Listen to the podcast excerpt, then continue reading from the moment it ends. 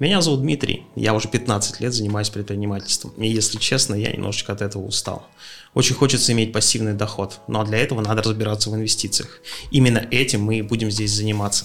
Это подкаст «Хочу инвестировать». Погнали!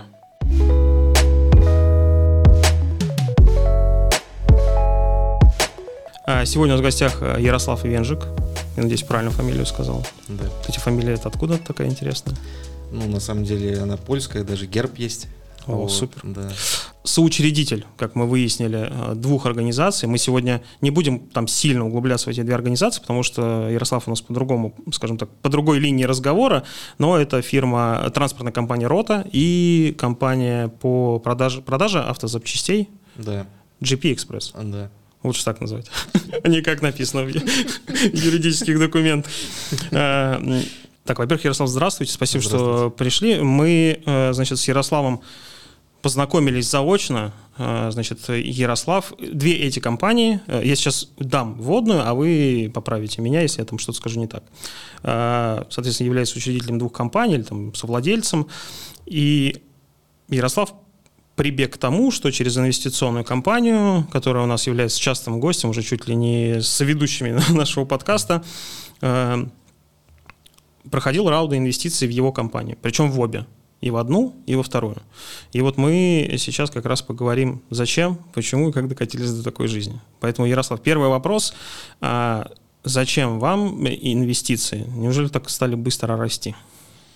Ну, на определенной стадии у любого бизнеса происходит масштабирование, если вы правильно выбираете бизнес-модель и правильно налаживаете, да, бизнес-процесс. Вот. Тем более, когда рынок подогревается спросом. События СВО, особенно начало СВО, они сильно сказались на рынке автозапчастей. Многие, кто в тот момент особенно покупал запчасти, вот, наверняка столкнулись либо с тем, что их образовался дефицит, либо с тем, что цены вдруг выросли там, на 200% буквально за там, короткий период времени. Офф-топ, прям сразу офф-топ на эту тему. Я 20, наверное, что-то типа 1 февраля приехал к своему, значит, ну, в СТО, к своему мастеру. Говорю, слушай, а мне прям уже вот такой была ситуация, что что-то там гремит, тут гремит. Ну, надо сделать прям вот прям комплексно, много что. Я говорю, давай закажем. Он заказал, через там 3 или 4 дня он говорит, это все стоит типа не за 17, за сколько мы тебя купили, а это все стоит типа там что-то 52. Я говорю, смотри, как я удачно зашел. То есть я прям вот буквально в 2 дня, наверное, попал в нужных. Да. Цены на самом деле потом более-менее отскочили назад. Сейчас уже можно по приемлемым ценам, в принципе, относительно приемлемым, но все равно они обратно не отскочили.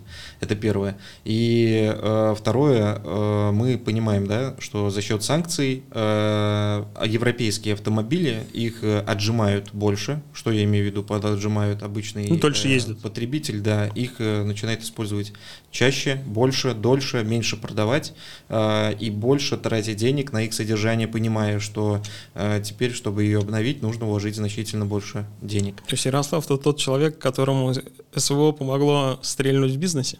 Можно и так сказать. Здесь, скорее, всему рынку помогло, наверное, если грамотно и оптимизироваться и действовать. Понятно, что любой кризис — это, как говорится, там возможности. В нашем случае так и случилось. Но не каждая компания абсолютно на данном рынке встретила во всеоружии данный кризис и данные возможности. Многие, наоборот просели, насколько я знаю. Вот. Некоторые стали закрываться. Ну, если взять все, в принципе, автомобильные бренды европейские, то они им совсем плохо. Ну, да, абсолютно так. Собственно, поэтому мы как бы вот оптимизировались. Мы уже до этого работали с частными деньгами. Почему? Потому что рынок, мы же начинали с авторазборки. JP.Express — это в первую очередь авторазборка. Вот. И работая в авторазборе, мы понимаем, это наличные деньги, покупка. Вот. Потому что ну, автомобиль приезжает, оцените, надо деньги выдать туда-сюда. И, собственно, ну, было комфортно и удобно так работать до определенного момента, пока не выросли обороты, и нам сейчас вот за последний год активно мы там переводим всю деятельность в нормальный формат. Вот а вы говорите, раньше работали уже на таких деньгах, а где вы их искали и кого брали? Ну, ту компанию, там одна небольшая компания была, с которой мы начинали работать. То есть инвестиционная тоже, да? Ну, нет, это не совсем так. Это, наверное, скорее брокер просто. Вот так правильнее выразиться. И просто, насколько знаю, человек сейчас этим не особо занимается и не хотел бы называть там имен. Вот. А так, в принципе, всегда вокруг все равно находились и предприниматели, которые уже достигли какого-то результата в бизнесе и, например, не хотят дальше масштабироваться, у них есть свободные средства, которые они куда-нибудь пытаются пристроить. Угу. И такой инструмент, как инвестиции в бизнес, он достаточно всегда был с высокими процентами и с достаточно таким как бы определенным, да, уже пейзажем, так скажем. Ну, вопрос такой. Получается, рост обгоняет возможности настолько, что вам там как-то внутри оптимизироваться, найти деньги не удается, да? На самом деле авторазборка – это в первую очередь спрос, от чего зависит в авторазборе, от наличия. Когда человек сломалась машина, он хочет быстрее отремонтироваться. Угу. Чтобы отремонтироваться быстрее, есть некоторые блоки, которые даже до введения санкций, они были под заказ, и там месяц-полтора их ждать. Мы же предлагаем это здесь и сейчас. Соответственно, человек, даже если обладает средствами на покупку нового, он зачастую будет покупать БУ, потому что он быстрее сделает автомобиль на оригинальных запчастях. Мы же понимаем, что это, соответственно, спрос от чего зависит? От номенклатурного ряда. Чем больше у нас моделей, марок, вариаций этих моделей, потому что в один и тот же год одной и той же модели может выпускаться там задний привод, полный привод, разные двигатели, у разных двигателей разная коробка передач, и, соответственно, вот этот вот огромный номенклатурный ряд только вариантов автомобилей порождает в том числе и спрос. И, соответственно, мы что делаем? Мы расширяем товарное присутствие на рынке и увеличиваем таким образом воронку. Собственно, здесь все зависит от того, сколько мы автомобилей привозим. То есть, чем больше автомобилей привезли, соразмерно увеличивается и спрос за счет тех каналов, которые работают сейчас по продвижению. Угу. Ну да, я понимаю, что это так работает. Тут вопрос больше был в том, что, условно говоря, своих денег вам не хватило, чтобы без привлечения инвестиций так пойти на ступень выше. Да, здесь надо тогда вернуться вот к чему. Какая здесь маржинальность и чистая прибыль? Ну, вообще самое интересное. Да, чистая прибыль и маржинальность, они варьируются от месяца к месяцу и в зависимости от того, какой именно там объем продаж был, потому что накладные расходы, они распределяются понятно, на объем. Да. Одно дело вести там по лету, другое дело контейнер, да. Именно. Вот, соответственно, от 30 до 10%. Вот, это от оборота, я имею в виду, в месяц, это чистая прибыль вот, по авторазбору. Из чего это формируется? Очень просто. Купили за 100 тысяч автомобиль, 100 тысяч что в них входит? В них входит закупка самого автомобиля на японском аукционе, логистика по Японии, разбор в Японии, упаковка автомобиля в контейнер и доставка, логистика до Владивостока, с Владивостока таможенная очистка и доставка до склада. Это мы все считаем 100 тысяч. То есть товар у нас на складе. Это прямая наша себестоимость. И продали вы его за 130. А мы его продаем за 200. Вот и вся математика. То есть это не 10 и 30% получается. Да, но дальше подключаются накладные расходы. Есть складское хранение. Правильно? Есть логистика до клиента, есть разбор, потому что привозят там, да, они разбирают в Японии, но они разбирают не до болтика, они разбирают до силовых узлов. Нужно как минимум очистить двигатель, который в сборе приходит, до столба. Это снять все навесное. На это нужны люди, на это нужен инструмент, на это нужна территория, на это нужно дополнительно должны быть люди, которые приходуют товар. Чтобы человек у нас его купил, как я сказал, он должен быть в первую очередь выложен. Выложен на маркетплейсах. Ну, в частности, я всегда говорю, и это не секрет, Авито, основной драйвер продаж был у запчастей. Дальше Дром.ру, Автору, там, они значительно меньше процентаж от общих объемов продаж. Дальше социальные сети вести нужно, это сейчас неотъемлемый, без вариантов. Вот. Дальше, то есть это маркетинговые расходы. Сюда входит, самый главный вопрос, сюда входит выплата кредиторам? Конечно. Вот. Плюс проценты. То есть, если все это вот просуммировать, Вот у нас и, ну, мы считаем проценты, правильно? Uh-huh. Потому что тело, оно мы продали и обратно реинвестировали эти 100 тысяч, правильно? Uh-huh.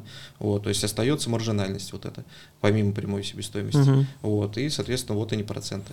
Ну, то есть, условно говоря, можно навскидку посчитать, ну, примерно, да, что у вас маржинальность до уплаты, соответственно, кредиторам получалось в районе 50%. Привлекая деньги, вы там делитесь 25% там, процентами, у вас еще 25%, ну, в среднем, там, 10-30%, вы говорите, они остаются. Я бы сказал, в среднем 20%. В среднем 20%. Угу. Угу.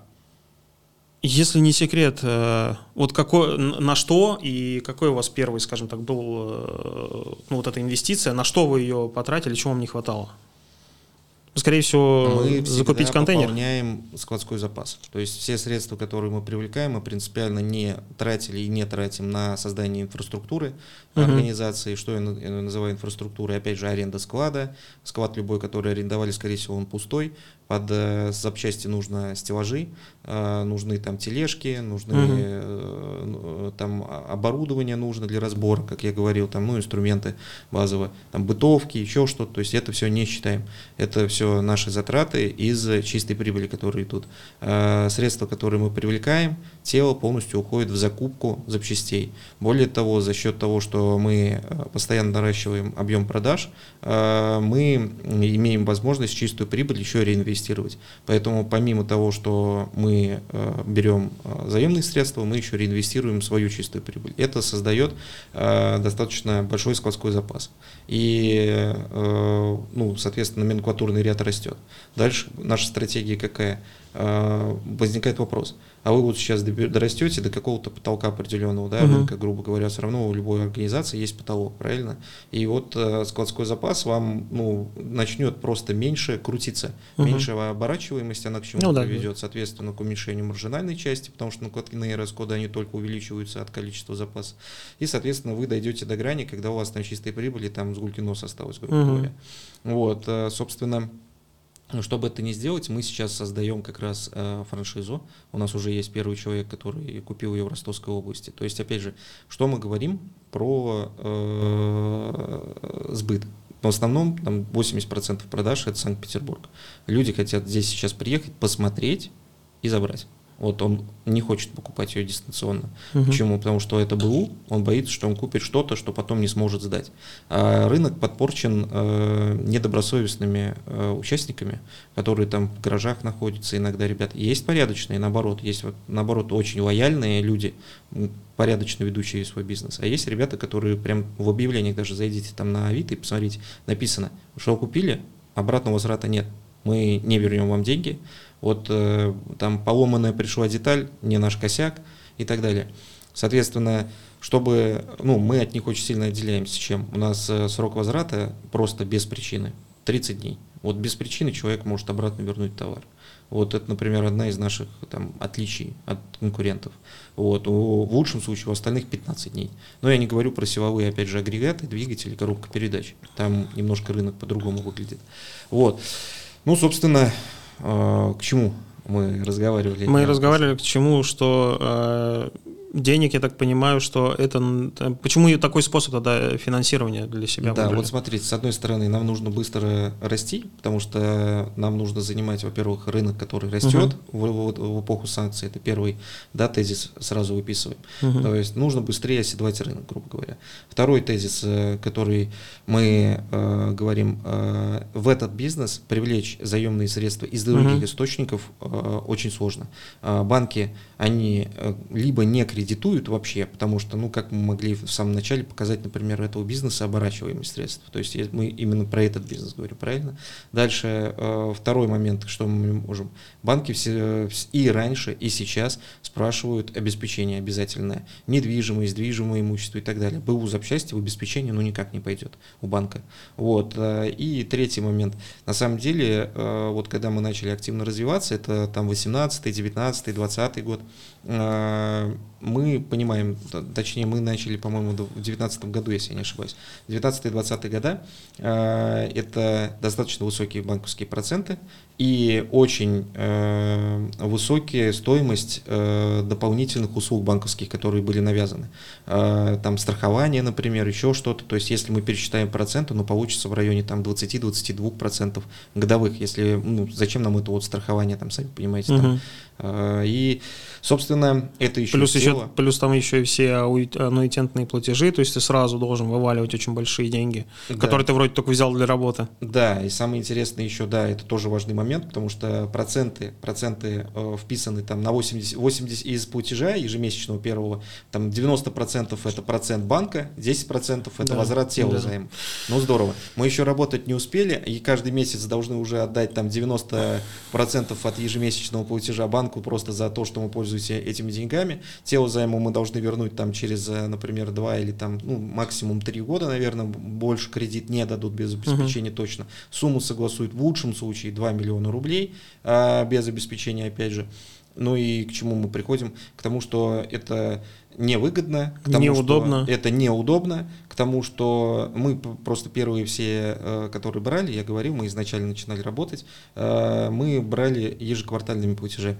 И это, ну, комфортно. Почему? Контейнер идет как минимум как раз 3 месяца. Мы не успевали бы иначе, ну, как проценты мы выплачивали уже не из товара, а из собственных средств. Или брали бы тело займа выше для того, чтобы выплачивать первые проценты. Ну, как бы, а это точно как бы негативный такой сценарий, который мы изначально не предусматривали. Вот. И первые самые 5 займов, я точно помню, мы брали вообще полгода отсрочку платежа, то есть первые проценты люди получали через полгода. Ну и спасибо людям, которые в нас поверили, они уже там некоторые закрыли договоры, некоторые продолжили с нами работать. Вот. Благодарен за сотрудничество, одно могу сказать. Вот, собственно, вот такая вот сценарий, такая работа. Ну это, кстати, для тех зрителей и слушатели, которые, например, думают, ну, у которых первый вопрос, когда встает, такой, типа, зачем им деньги? Наверное, кинуть хотят. Нет, просто здесь действительно, если вы со стороны предпринимателя, у нас тоже такой опыт был, если вы со стороны предпринимателя просто на эту историю посмотрите, то реально там на миллион, соответственно, вам, нам в этом случае там платят по 25 тысяч в месяц, ну, там, в среднем возьмем 25% годовых. Нам Ярослав начинает платить по 25 тысяч в месяц, в конце возвращает миллион, а если он возьмет в банке плюс-минус, даже пускай под такие же проценты, да, то он, наверное, в первый месяц начнет платить типа что-нибудь типа 80, да, если не больше. Да. Вот, то, сами понимаете, эти деньги вроде как бы должны были работать, а они сразу банку возвращаются. То есть сейчас, какая сейчас оборачиваемость? Ну, сколько вы сейчас контейнеров завозите ежегодно, как их быстро продаете? Смотрите, до работы с Frontiers мы полностью контейнер привозить самостоятельно не могли. Вот, потому что у нас не хватало оборотных средств, и мы запрыгивали как бы в контейнер. То есть нам же, мы же не можем просто накопить контейнер, полгода его копить, потом купить и ждать, когда он потом приплывет через там 3-4 месяца. Но это нелогично. То есть у нас не было бы системности спроса, правильно? И пополнения складского запаса. Нам же нужно равномерную нагрузку, в том числе на склад. Потому что склад у авторазборки, это все думают, такая авторазборка, да что там разобрал машину, как бы и выложил вон фотку ее, и объявления там идут. Нет, это на самом деле сейчас достаточно сложный с точки зрения даже вот технологических процессов бизнеса. То есть машину нужно, во-первых, там грамотно отбирать по алгоритму. У нас там целые есть аналитические таблицы, где мы смотрим, какая марка. Отбирает какой-то человек на месте? На данный момент мы стали привозить 1 контейнер в месяц. Вот. Что такое контейнер из Японии? 40-футовый. 40-футовый. Это 20-23 легковых автомобиля.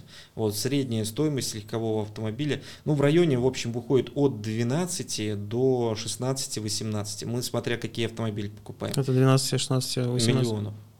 1 контейнер. Один контейнер. Один контейнер. Это с таможенной очисткой, с логистикой, там в Японии разбор уже туда входит. А в Японии кто машины подбирает? Есть аукционы японские. Вот. Ну, то есть у вас там, например, человека, который потом едет и глазками смотрит, есть такой? Ну, не нужно. И японский аукцион, его особенность в чем? У них их несколько, они давно работают, и они все дорожат своей репутацией. Они торгуют не только с Россией, они по всему миру торгуют. И эти БУ автомобили японские, они пользуются спросом. Почему? Из-за их состояния. Очень жесткие технические требования к автомобилю в Японии. Там климат хоть очень красивое дерево. Да.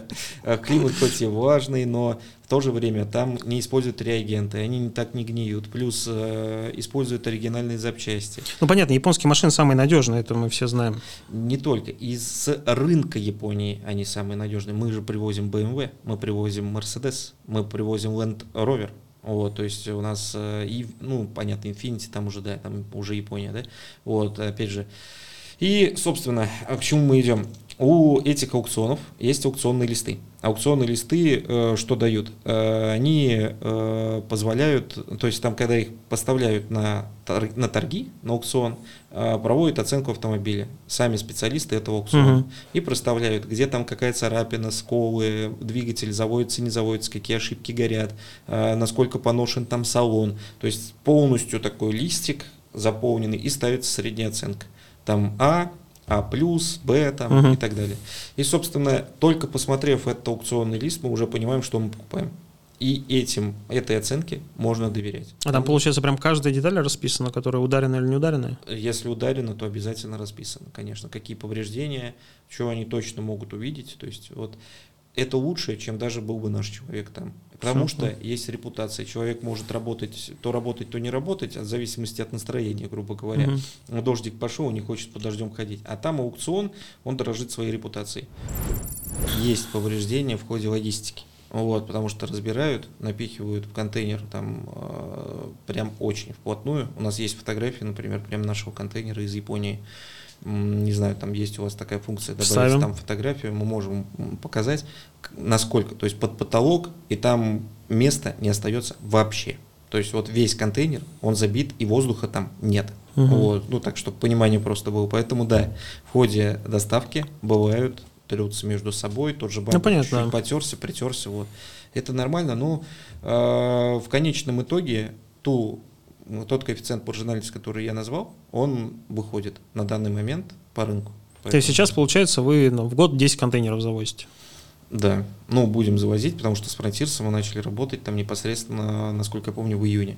Вот. То есть у нас первый контейнер приходит в начале октября, в начале ноября, и второй контейнер как раз там в декабре приходит. То есть мы выходим на каждый месяц один контейнер. А до этого сколько в среднем завозили? Мы еще параллельно с Англией привозим, и это продолжается. То есть там где-то в районе 8-9 машин с Англии привозили. И с Японии мы привозили в районе 10-15 машин в месяц выходило. Ну, там 12 в основном, так вот, если по среднему смотреть. То есть контейнер в 2 месяца. Ну, то есть, короче, в 2 раза вы растете. Да. Это в 2 раза. Если смотреть с точки зрения даже прогноза выручки, то тоже в 2 раза вырастаем. Ну, немножко обогнали с вопросом, но я так понимаю, что у вас не только же японские машины. Да, Англия и местный рынок. Местный рынок очень хорошо пошел в начале санкций. Вот, потому что люди то ли начали избавляться, уезжать, то ли что, я вот не знаю, как это, вязать, мы это не анализировали, но предложения были по рынку и достаточно выгодные.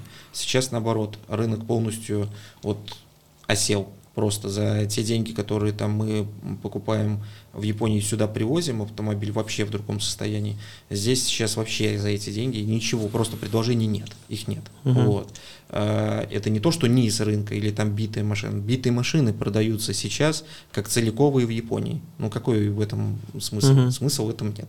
Вот. А мы знаем, как у нас обслуживают автомобили зачастую. И есть, конечно, люди, которые в это вдумываются, там и дорожат автомобилем, там относятся как к своей любимой игрушке. Но есть люди, которые ездят как просто средства передвижения. И дороги, реагенты и так далее, жучки, которые появляются на машинах уже там через 8 лет владения, через 7 лет владения. Ну, это не редкость. Буквально на днях вы закрыли там в этом году, я так понимаю, крайний раунд привлечения инвестиций. Дальше вам деньги уже не потребуются, но все равно вопрос в том, какие у вас условия были для инвесторов? И будут ли они, может быть, еще дальше? Мы будем проводить в декабре, и в том числе уже просили, приглашали специалистов Frontiers на стратегическую сессию, как это модно говорить. насчет следующего года, где мы будем определяться, как мы дальше будем развиваться и на что будем делать упор. Сейчас мы статистику собираем по-новому, по рынку новых запчастей. И я думаю, что в следующем году, это именно я думаю, потому что только в декабре мы сможем определиться, как мы дальше будем двигаться со всей командой вместе.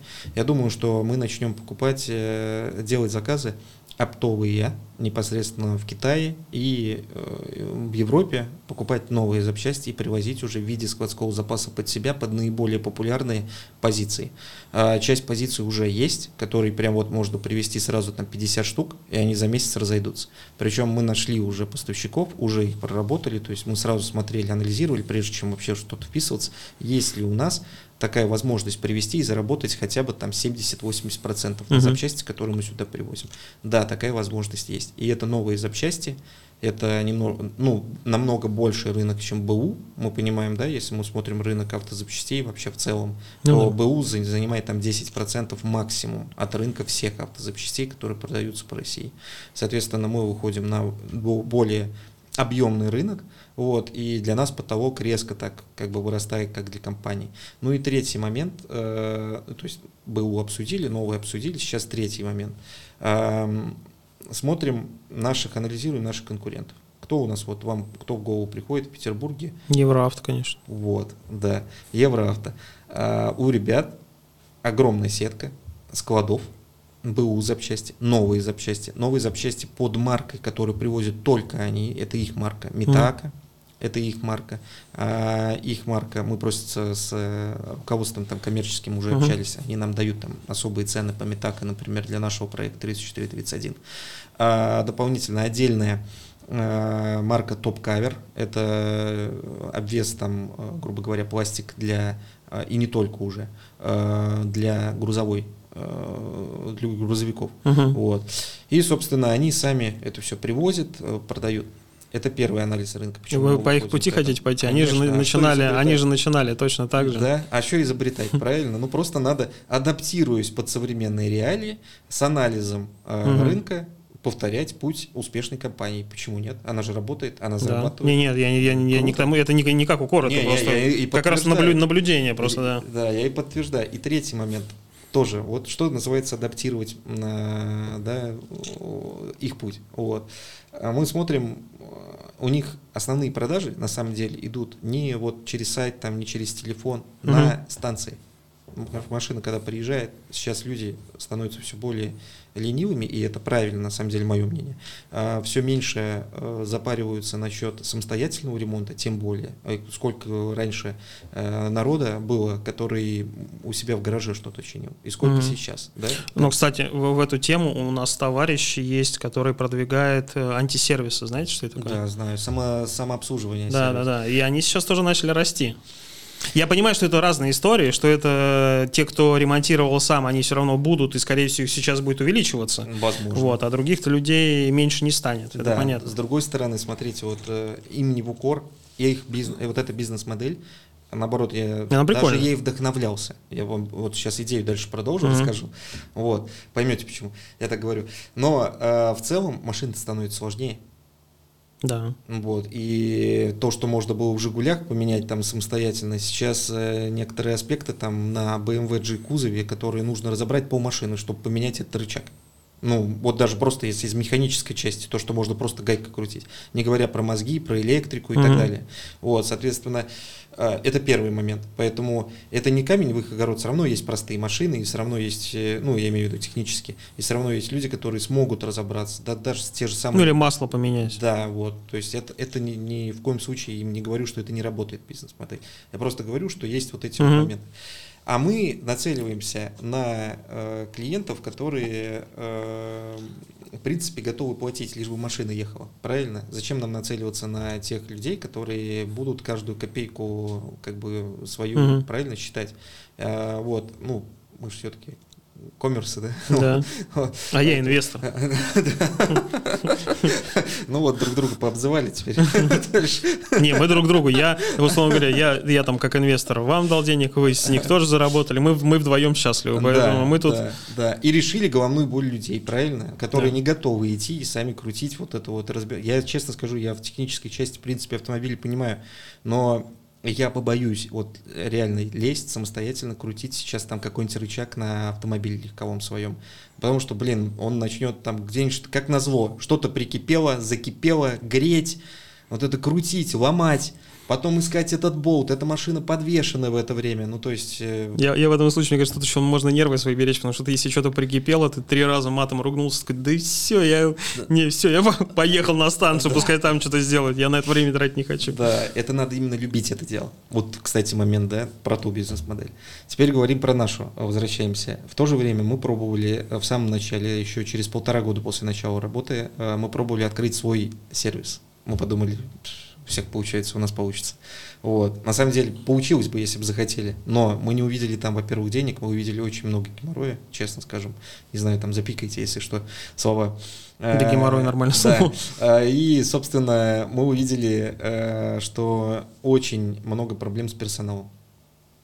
Вот. С чем связана проблема? Ну, во-первых, там человек, механик, сегодня пришел, завтра не пришел, машина вывешена, клиент звонит. Ну что там, когда машина. И вот эта вот вся вот история, это вот как с водителями, да, грузовиков. Тоже там приболел, не знаю, в семье какие-то проблемы появились, еще что-то, машина встала, клиент звонит, говорит, ну где мой груз? Ну, надо везти его, вы когда приедете, а мы никогда не приедем, потому что машина встала, вот, а водителя нет и так далее. То есть вот то же самое здесь. Мы поняли, что мы не хотим в это вписываться. Нужно, тем более таких сервисов, там Евроавто, у них все отточено, нет проблем, приехал, поставил. Угу.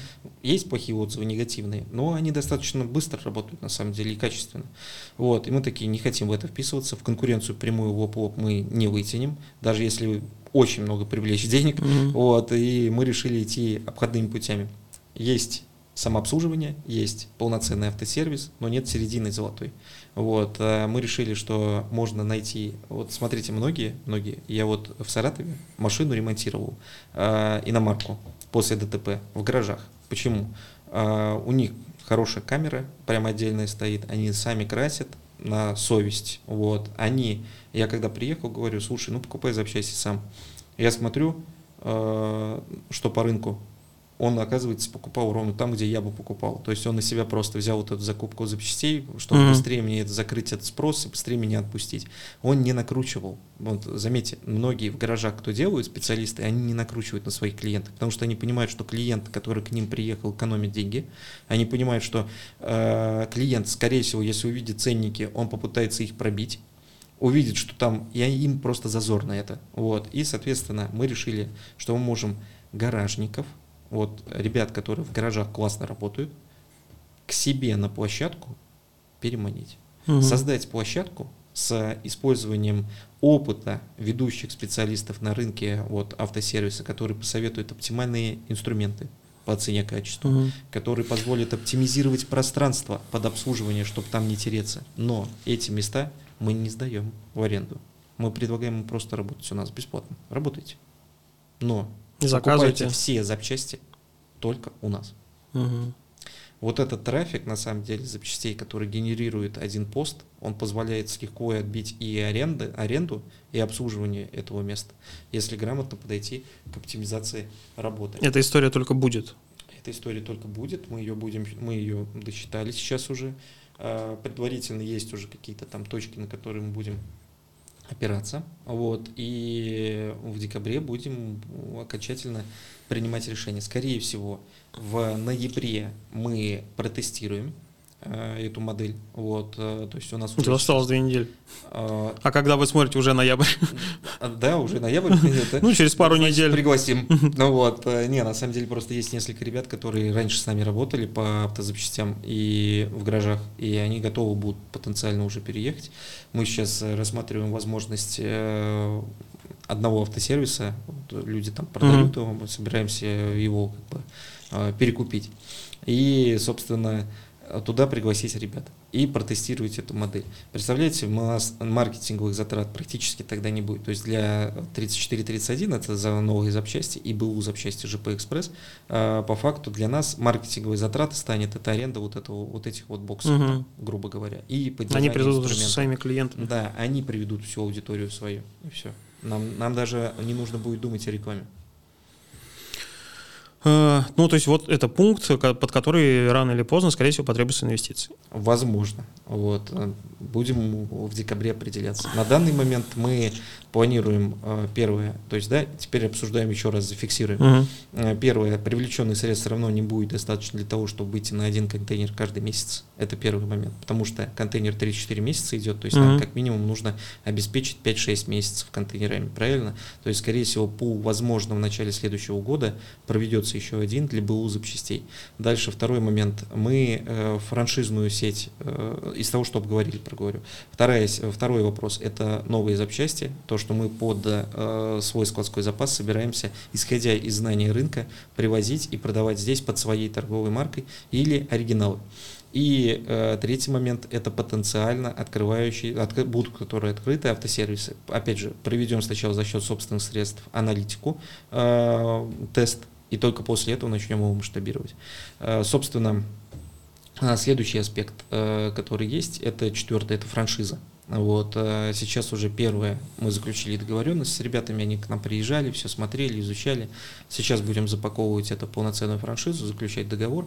И первая франшиза у нас откроется в Ростовской области. Город пока называть не буду, но там рядом с Ростовом. Вот, ребята с опытом, бизнес-опытом, ребята заряженные, будут JP.Express у нас франшизу брать. Но под франшизу вам-то, наверное, инвестиции не нужны. Именно, но... У любой франшизы, я просто издалека всегда захожу и так растолковываю немного, у любой франшизы вот, должна быть, ну, бренд, сами понимаете, ну, вы слушали до этого уже JP.Express, до того, когда про меня рассказали? Ну, наверное, нет. Да, мы еще слишком молодые и маленькие для того, чтобы нас вот так брали просто за счет бренда. Соответственно, должна быть какая-то, ну, ценность, за счет которой человек, который сам помог открыть авторазборку на свои деньги, будет под нашим брендом работать. Ну, в другом регионе, в котором в Питере-то нас не все знают, а там тем более. Вот. Как бы ценность вот в чем. Как я говорил, номенклатурный ряд. Сейчас логистика, ну, по России, в принципе, позволяет отправить одну там деталь в другой город, там день-два доставка, и все, он уже там на складе. Но люди не готовы в основном, почему они не покупают у нас из Ростовской области? Потому что нет пункта, где можно посмотреть и отказаться, если что, оперативно. Можно наложенным платежом. Мы не работаем, для нас это невыгодно. Слишком большие проценты по наложенному платежу проходят, плюс вот эти возвраты, плюс в ходе доставки что-то ломается. То есть вот это все, ну, терки вот эти вот с транспортными компаниями, которые у нас были, мы отказались от этого варианта развития событий, и мы подумали, что если ребята заказывают свой контейнер, например, или там полконтейнера, ну, насколько у них хватает денег, плюс наши контейнеры, которые поступают постоянно, мы начинаем за счет ребят расширять присутствие в Ростовской области, ну, в частности, в Ростовской области, и таким образом мы начинаем предлагать вариант перераспределения складского запаса, и ребята продают по факту не только свой склад, они продают еще наш склад. И это очень большой вопрос, потому что БУ запчасть каждая, она уникальная. Одно и то же крыло, их 5 штук. Но одно здесь поцарапано, здесь скол, здесь вмятина, а здесь идеал. Они разные цены будут. Вот, соответственно, вот это то, что мы передаем. Ну, плюс большой, огромный багаж знаний по БУ запчастям, потому что рынок такой, как бы, достаточно много деталей. Ну, а самим, соответственно, не хочется еще влазить в инвестиции, чтобы открывать свои в крупных городах свои пункты. Ну, смотрите, во-первых, их нужно контролировать, вот, а во-вторых, да, мы не хотим развиваться только за счет заемных средств, потому что, ну, зачем? Вот, если есть люди, которые готовы вкладываться и вести с нами деятельность эту. Это же, наоборот, большой плюс, это заряженные люди. Вот. Ну и в-третьих, контролировать все дистанционно, ну, достаточно тяжело все равно. И строить этот механизм контроля, ну вот возьмем, я не сравниваюсь по объему бизнеса, я сравниваюсь в целом ситуации. Додо Пиццу. Они первые 8 лет в минусах сидели, в страшных, просто чтобы создать ту инфраструктуру, которая позволяет контролировать технологические процессы, бизнес-процесс внутренний у франчайзи. Вот, мы не готовы идти по такому процессу. Меня многие спрашивали, там, почему, ну, я когда там рассказывал некоторым партнерам, почему, типа, вот как Додоис, недавно прям разговор был просто с одним инвестором, виделся лично, он говорит, почему вот там Додоис, вот у них есть, он мне просто приводил этот пример как раз Додо Пицца, вот, они разрабатывали IT-платформу, которая позволяла контролировать. Я говорю, так смотрите, а что будет, если рынок запчастей бэушных рано или поздно, то есть пицца, она была, есть и будет, вот всегда будет спрос на на пиццу все равно. Ну и грамотную, вкусную готовь, и будет спрос все равно, да. Вот. А товар бэушный, но рано или поздно, так или иначе, его могут зарегулировать. Уже до СВО его пытались регулировать за счет там нормативных актов, что запрещено там страховым компаниям использовать БУ запчасти, например. Это удар по рынку, правильно?